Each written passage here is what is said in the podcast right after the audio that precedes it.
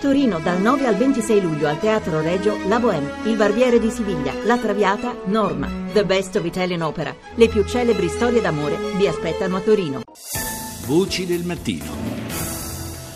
Dicevamo una seconda parte dedicata soprattutto all'infanzia e alle sue problematiche. Eh, ricordiamo appunto che le cardiopatie congenite sono tra le malformazioni più frequenti e costituiscono la prima causa di morte nella prima infanzia. Oggi nel mondo ci sono più di 5 milioni di bambini malati di cuore. Ogni anno ne, masco, ne nascono un milione, di cui 800 mila eh, non hanno speranza di vita perché nati nei paesi poveri, privi di medici e comunque di strutture ospedaliere adeguate. Ne parliamo con il professor Alessandro Frigiola, primario di cardiochirurgia al Policlinico San Donato di Milano, fondatore e presidente di Bambini Cardiopatici nel Mondo, ONLUS. Intanto buongiorno professore, grazie per essere con noi.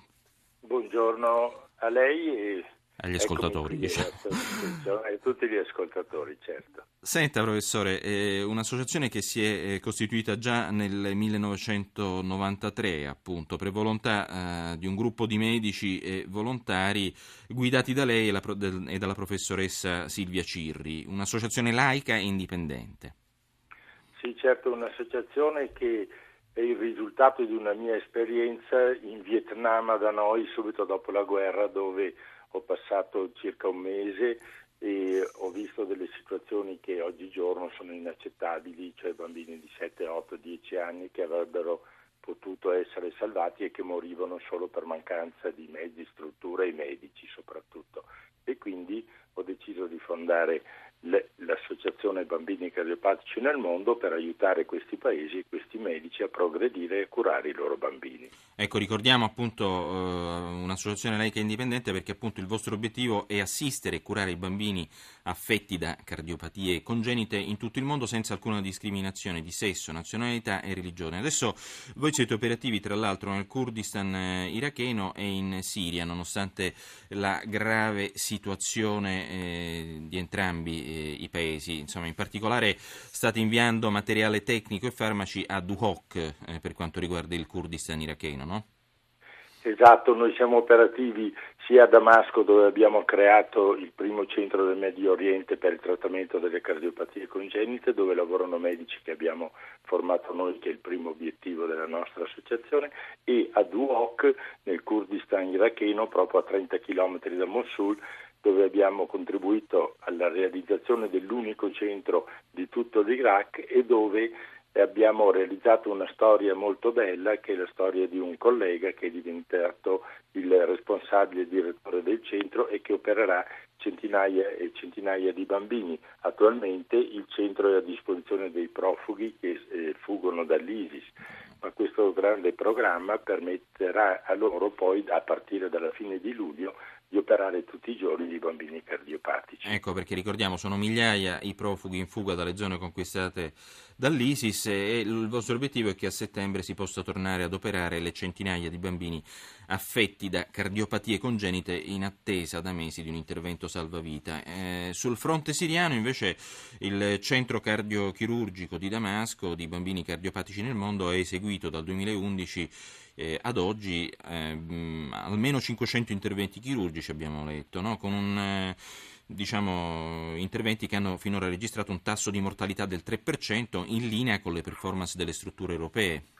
Sì, questo è un grandissimo risultato, sono 500 bambini, ma dovete considerare che eh, no, c'è l'embargo, non c'è la possibilità di avere mezzi, soprattutto di avere materiale, per cui operano tutte le settimane, ma mentre prima potevano eseguire 10 interventi alla settimana, ora più di 3, 2, 3 non riescono per mancanza di mezzi, quindi noi provvediamo ove possibile a mandare del materiale e alla fine di luglio effettuerò una ulteriore missione operativa proprio a Damasco assieme ai colleghi siriani tra eh, Kurdistan iracheno e Siria. Sono entrambe zone di guerra, lo abbiamo detto, ma eh, le difficoltà maggiori, se è possibile fare una scala diciamo, delle difficoltà tra i due paesi?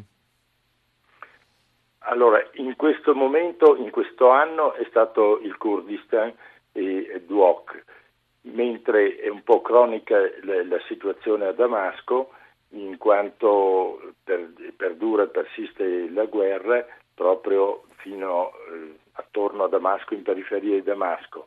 A, Duoc abbiamo ricevuto il ministro della salute proprio la settimana scorsa e sembra che siano riusciti ad allontanare l'ISIS che si sta dirigendo verso Damasco e il centro riaprirà, per cui in questo momento le prospettive eh, vedono il, il Duoc come un centro di ripresa e un posto dove è possibile andare di nuovo ad operare. Ovviamente siamo sempre in situazioni un po' di rischio, di, emergenza, di emergenza, ma sono migliaia di bambini che muoiono, come ha detto lei all'inizio, ed è giusto che l'Europa si muova per offrire un aiuto a questi paesi affinché anche loro possano operare i loro bambini e questo contribuirà a creare posti di lavoro e anche a rallentare la fuoriuscita e l'emigrazione di migliaia di, di cittadini dei vari di profughi dei vari paesi, perché noi siamo anche in Camerun, siamo in Etiopia, siamo